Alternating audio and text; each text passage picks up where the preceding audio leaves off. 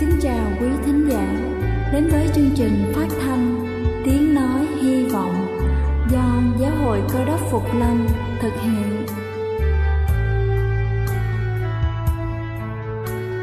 Kính thưa quý vị, Đức Chúa Giêsu trước khi Ngài về trời đã ban cho các môn đệ của Ngài một điều răn mới, đó là họ phải yêu thương nhau như chính tình yêu mà Ngài đã dành cho họ Quả thật vậy thưa quý vị, tình yêu thương là một món quà vô giá mà Chúa đã ban cho nhân loại và đó cũng là thông điệp mà chúng tôi muốn gửi đến toàn thể quý vị. Nếu quý vị muốn tìm hiểu thêm về chương trình, về niềm tin hoặc muốn nghiên cứu về lời Chúa, xin quý vị gửi thư về chương trình phát thanh Tiếng Nói Hy Vọng, địa chỉ 224 Phan Đăng Lưu, phường 3, quận Phú Nhuận, thành phố Hồ Chí Minh hoặc gửi email cho chúng tôi theo địa chỉ tiếng nói hy vọng amos@gmail.com Ngoài ra, quý vị cũng có thể liên lạc với bất kỳ hội thánh cơ đốc Phục Lâm tại địa phương gần nhất.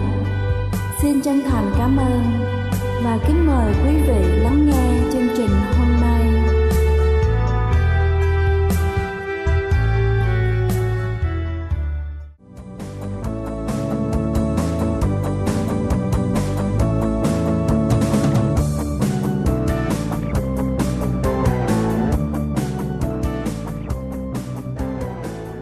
Xin thân ái kính chào quý vị thính giả thương mến, cầu xin Chúa luôn ở cùng và ban phước thật nhiều trên đời sống của quý vị.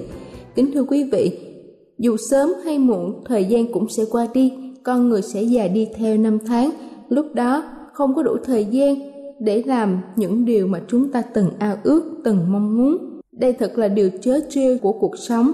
Đôi khi đã bỏ lỡ những điều quan trọng nhất, không còn có cơ hội để tiếp tục đến khi cuối cuộc đời ngoảnh mặt nhìn lại thì thật sự hối tiếc có những người từng phàn nàn rằng đã không có đủ thời gian để có mặt bên cạnh những người thân, đã không tận hưởng hết niềm vui vì đã có quá nhiều công việc. Mỗi một người khi trưởng thành đã lĩnh hội được sự khôn ngoan thì sẽ nhận ra được rằng điều quan trọng nhất trong cuộc sống đó chính là sức khỏe, gia đình, tình yêu và hạnh phúc. Sau đây là những điều mà chúng ta sẽ hối tiếc nếu như chúng ta không bắt đầu ngay từ bây giờ. Đầu tiên đó chính là làm công việc mà chúng ta không yêu thích, đánh mất niềm đam mê. Điều này tùy thuộc vào chỗ làm, nơi mà chúng ta đã dành phần lớn thời gian cho hoạt động nghề nghiệp 40 giờ cho mỗi tuần và chỉ trọn vẹn 5 tuần nghỉ phép mỗi năm. Nếu nơi ấy không đem lại niềm yêu thích sự phấn khởi đi làm việc, đồng nghĩa đã đánh mất đi một phần thời gian cuộc sống của chúng ta. Thứ hai đó chính là không dành thời gian cho những người thân yêu. Gia đình là một phần quan trọng của cuộc sống. Tại sao lại để sang một bên để rồi đến cuối đời khi nhìn lại thì đã quá muộn màng và không còn đủ thời gian để sống lại những giây phút hạnh phúc bên người thân? Hãy nói không với những công việc làm thêm. Hãy ăn tối cùng với gia đình. Hãy dành chút thời gian để gọi điện cho ba mẹ, anh em. Hãy dành thời gian thăm nhau vào cuối tuần và đó là những cách để chúng ta dành thời gian cho những điều trân trọng trong cuộc sống. Đừng để quá muộn mới nhận ra điều này. Đừng hẹn ngày mai những gì thực sự quan trọng ngày hôm nay. Thứ ba đó chính là không nói những điều mà chúng ta muốn nói. Không thổ lộ những cảm xúc vui buồn trong cuộc sống là một điều sai lầm đáng tiếc. Khi càng lớn tuổi, càng khó để thay đổi thói quen này. Nên bắt đầu sớm. Và điều này thật sự đáng quý và trân trọng. Chính điều này thật tốt cho chính bản thân, khiến chúng ta hạnh phúc hơn. Không những vậy, cả những người thân yêu, bạn bè, đừng bao giờ để quá muộn và không còn cơ hội để làm lại. Thứ tư đó chính là, đừng quá tự hào về bản thân. Đây là một trong những điều mà chúng ta sẽ hối tiếc nhất khi về già, cũng giống như bao nhiêu người khác. Nếu chúng ta làm được những công việc với niềm đam mê, chúng ta có thể tự hào về những gì đạt được và có thể tiến bước, mà không có gì ân hận. Thứ năm đó chính là không giữ liên lạc với bạn bè ngày xưa. Đôi lúc điều này thật sự khó khăn khi chúng ta đang sống trong thành phố lớn của một quốc gia khác. Nếu không liên lạc trong thời gian dài thì sự kết nối lại đôi lúc thật khó khăn. Đôi khi chúng ta không cho là quan trọng. Có thể do số phận, do hoàn cảnh. Tuy nhiên, đừng để cuối đời chúng ta mới hối tiếc, không có được liên lạc gần gũi với những người bạn lâu năm. Hãy giữ mối liên lạc với bạn bè thời thơ ấu trên Facebook. Hãy có những buổi uống cà phê những lúc rảnh rỗi hay là tổ chức gặp nhau dịp lễ Tết. Thứ sáu đó chính là dành quá nhiều thời gian cho công việc. Đôi lúc điều này khiến chúng ta phải hối hận khi về già. Hãy có những ngày nghỉ bên gia đình. Tuy nhiên, chúng ta có thể phân bổ thời gian rảnh rỗi để làm những điều mà chúng ta thích như những lần đi bộ trong công viên, những buổi dã ngoại, khóa học về thủ công, hội họa, những buổi tắm biển, đừng lãng phí thời gian trên chiếc ghế hay là đắm mình trước tivi, điện thoại. Thứ bảy đó chính là không dành thời gian đi du lịch hay nghỉ ngơi khi có cơ hội. Điều này không phải thực sự khó khăn, điều quan trọng là biết bố trí hợp lý công việc nếu công việc đã chiếm hết khoảng thời gian cho cá nhân tốt hơn hết nên tìm kiếm công việc cho phép chúng ta tổ chức sắp xếp hợp lý giữa công việc và cuộc sống cá nhân kính thưa quý vị cuộc sống thật quý giá biết bao. Nếu như chúng ta biết trân trọng từng khoảnh khắc, cho bản thân thời gian để được yêu thương, làm những điều mà mình muốn, sống một cuộc đời không chờ đợi, đó là những gì mà chúng ta cần phải hướng tới. Chúc quý vị luôn có những khoảnh khắc thật ý nghĩa trong cuộc sống. Đây là chương trình phát thanh tiếng nói hy vọng do giáo hội cơ đốc phục lâm thực hiện. Nếu quý vị muốn tìm hiểu về chương trình hay muốn nghiên cứu thêm về lời chúa xin quý vị gửi thư về chương trình phát thanh tiếng nói hy vọng địa chỉ 224 Phan Đăng Lưu, phường 3, quận Phú Nhuận, thành phố Hồ Chí Minh hoặc gửi email cho chúng tôi theo địa chỉ tiếng nói hy vọng amos@gmail.com. Ngoài ra, quý vị cũng có thể liên lạc với bất kỳ hội thánh cơ đốc Phục Lâm tại địa phương gần nhất. Xin chân thành cảm ơn và kính mời quý vị tiếp tục lắng nghe chương trình hôm nay.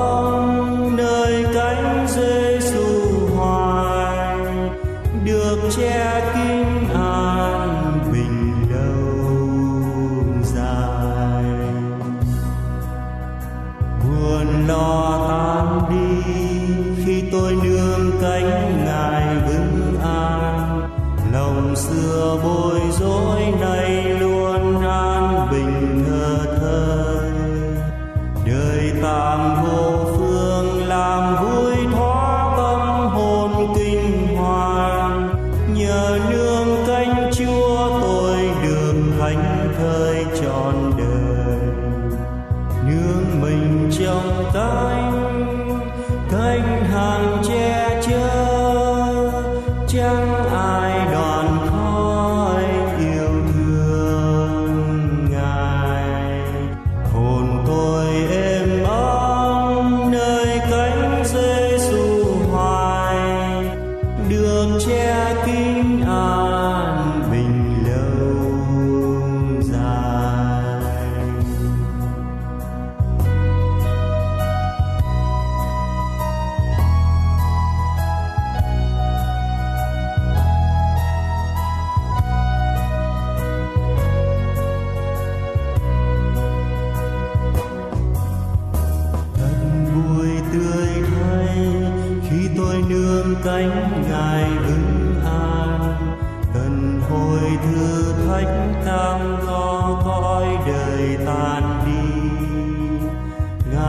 together.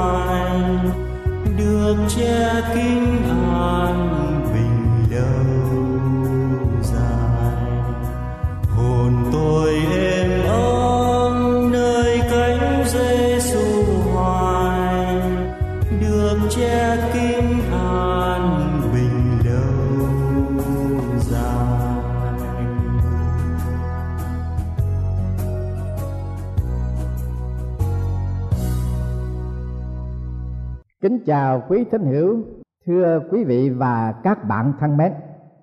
Chương trình trình bày cùng quý vị đề tài Chúa kêu gọi Giăng Baptist. Xin quý vị cùng tôi chúng ta lắng động tâm hồn. Tôi xin đọc lời của Chúa. Năm thứ 15 đời Caesar Tibera khi Pontius Pilate làm quan tổng đốc xứ Jude, Herod làm vua chư hầu xứ Galilee. Philip, em vua ấy, làm vua chư hầu xứ Iture và tỉnh Traconic. Lysania, làm vua chư hầu xứ Abilene. Anne và Caiphe làm thầy cả thượng phẩm.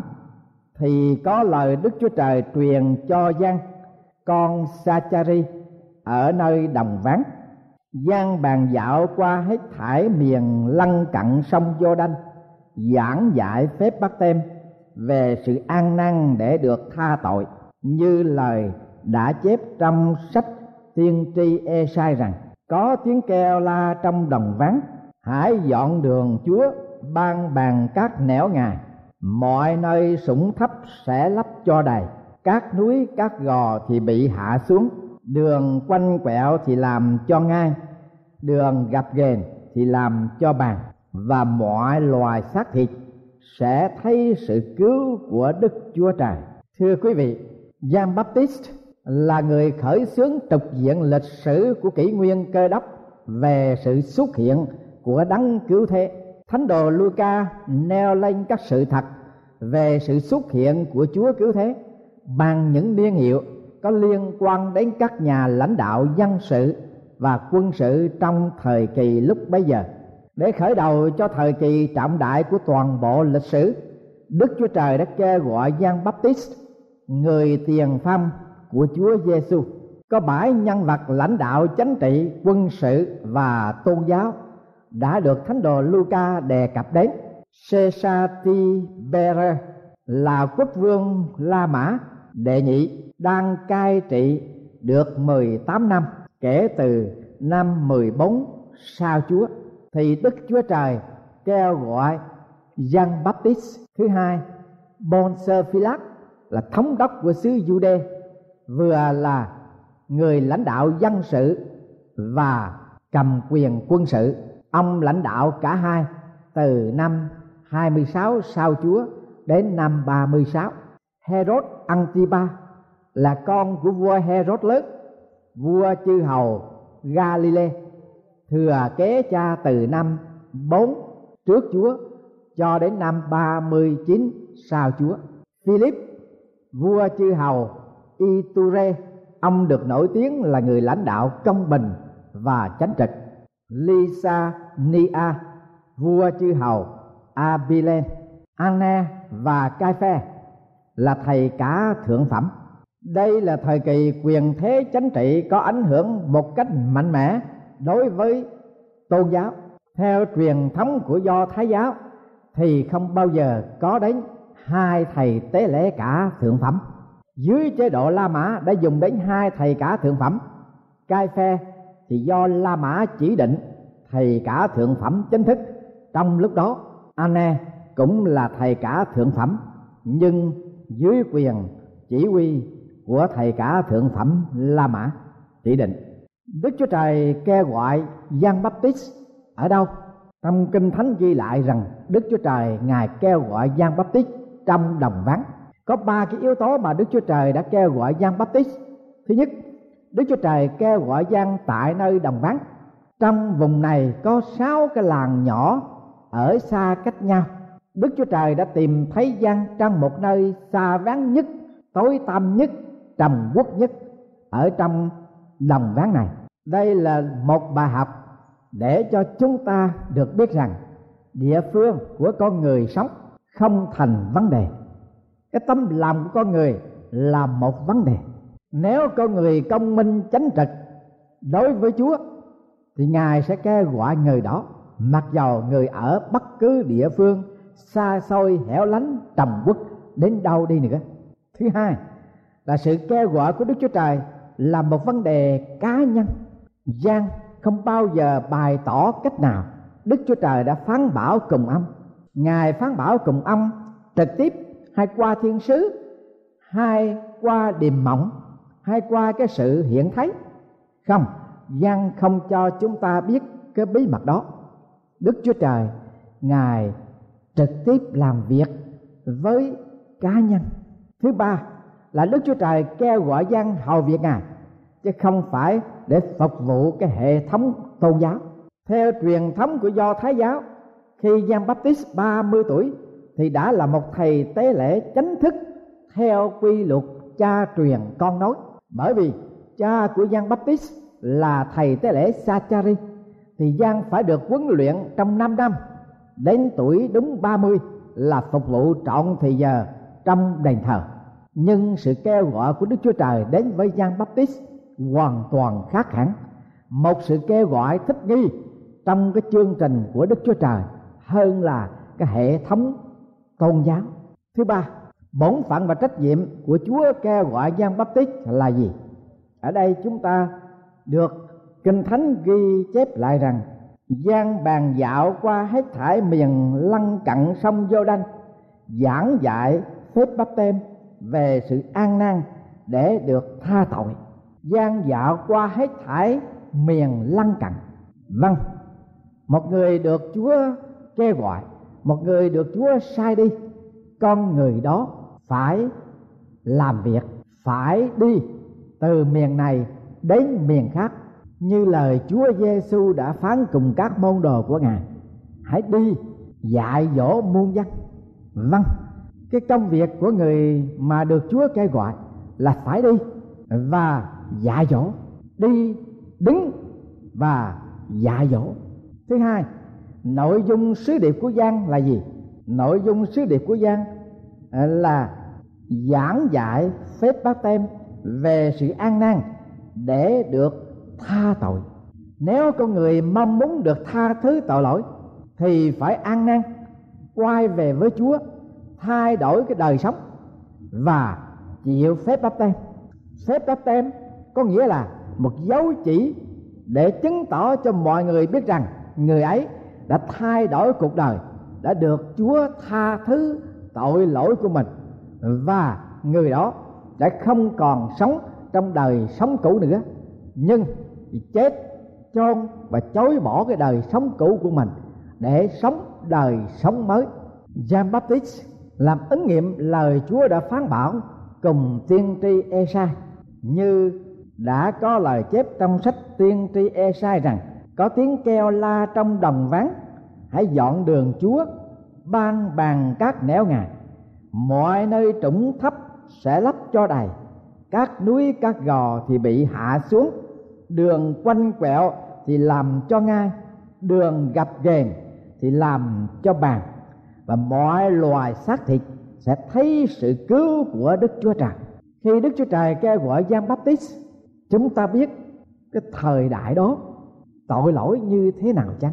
Sử chép lại rằng vua Herod của xứ Jude, ông đã được mệnh danh là Herod lớn, nhưng thật ra chỉ có một điều lớn đối với ông ta là sự bất an lo sợ và giết người. Ông ta đã giết ba người con trai, chỉ vì sợ rằng chúng sẽ đoạt ngôi của ông. Ông giết người mẹ vợ của ông với lý do mà chúng ta không có thể tìm hiểu biết được. Ông giết vợ của ông nữa. Và khi ông gần chết, ông ra lệnh hầu hết các công dân do thái là những người nổi bật ở trong xã hội do thái phải đến thăm ông tại Jericho. Khi họ đến nơi, ông nhốt họ lại và ra lệnh phải giết hết khi ông chết đi. Điều này ông để bảo đảm rằng có một lý do cho tang lễ của ông có nhiều sự than khóc đa buồn. Cho nên không lạ gì, cái tính tình của Herod đã tuyệt diệt trẻ em trong thành Bethlehem.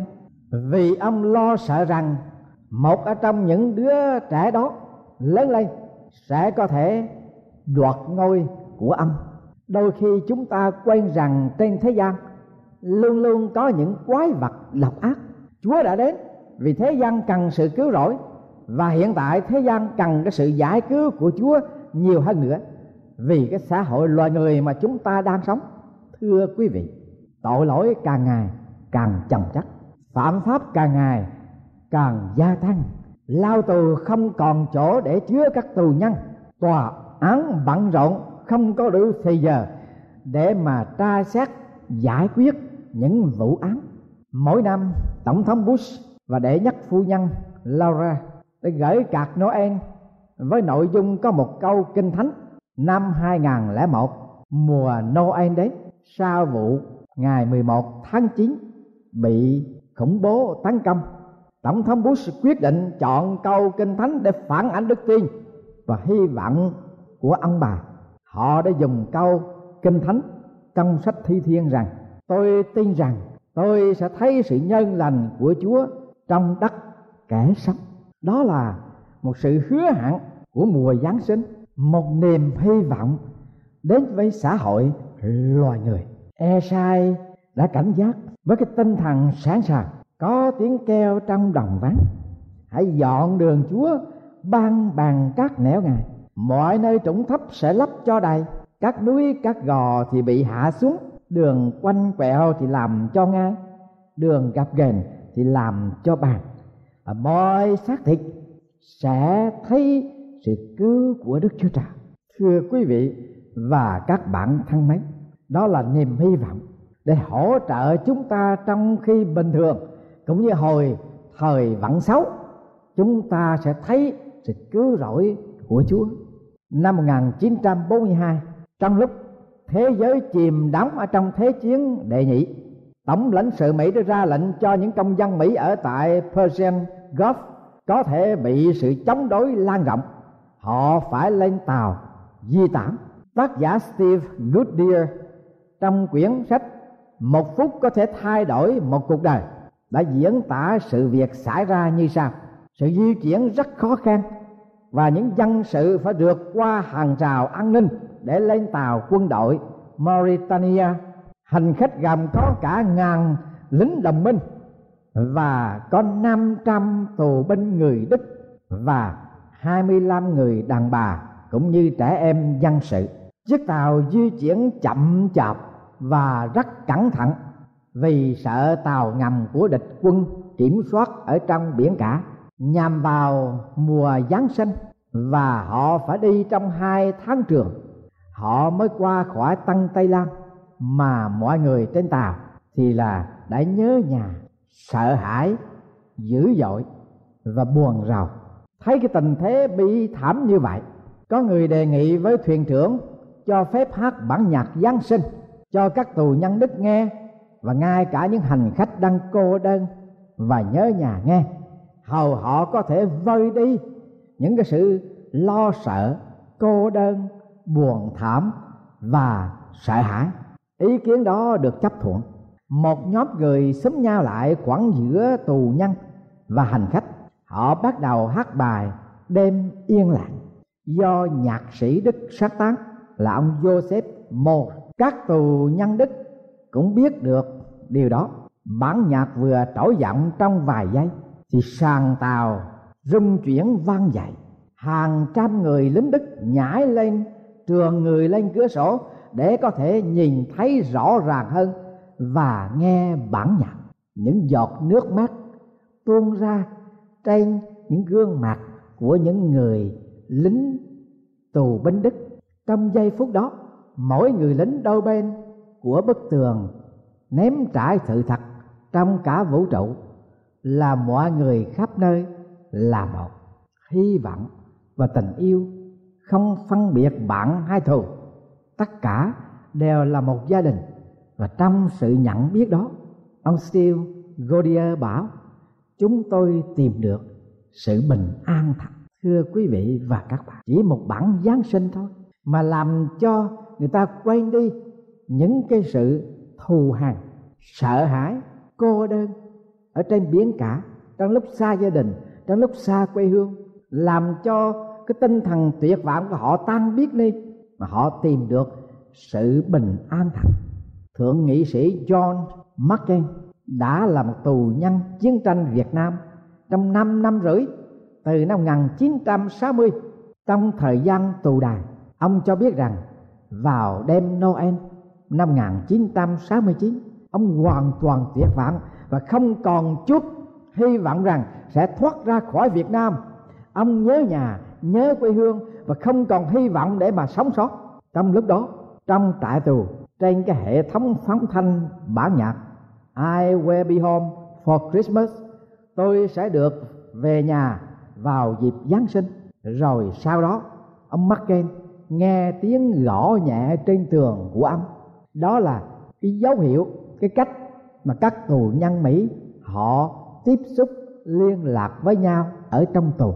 Bên kia bức tường là Ernest Bruce, là một người sĩ quan Mỹ đã bị tù 4 năm rồi. Biết được cái tâm trạng kinh khủng, tuyệt vọng của ông John McCain, nên ông Bruce gõ Marx để khuyến khích ông McCain rằng We will all be home for Christmas. God bless America. Nghĩa là tất cả chúng ta sẽ trở về nhà trong dịp Giáng sinh. Cầu Chúa ban phước Mỹ quốc. Những lời lẽ đơn sơ này đã an ủi và nâng đỡ tinh thần hy vọng của ông John McCain.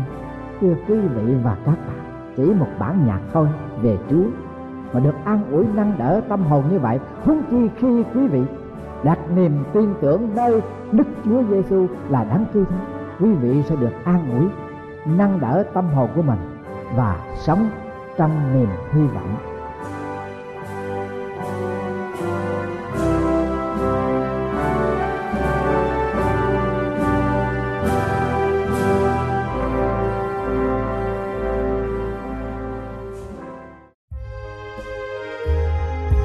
Đây là chương trình phát thanh Tiếng Nói Hy Vọng do Giáo hội Cơ đốc Phục Lâm thực hiện. Nếu quý vị muốn tìm hiểu về chương trình hay muốn nghiên cứu thêm về lời Chúa, xin mời quý vị gửi thư về chương trình phát thanh Tiếng Nói Hy Vọng, địa chỉ 224 Văn Đăng Lưu, phường 3, quận Phú Nhuận, thành phố Hồ Chí Minh hoặc gửi email cho chúng tôi theo địa chỉ tiếng nói hy vọng amos@gmail.com Ngoài ra, quý vị cũng có thể liên lạc với bất kỳ hội thánh cơ đốc phục lâm tại địa phương gần nhất. Xin chân thành cảm ơn và hẹn gặp lại quý vị trong chương trình lần sau.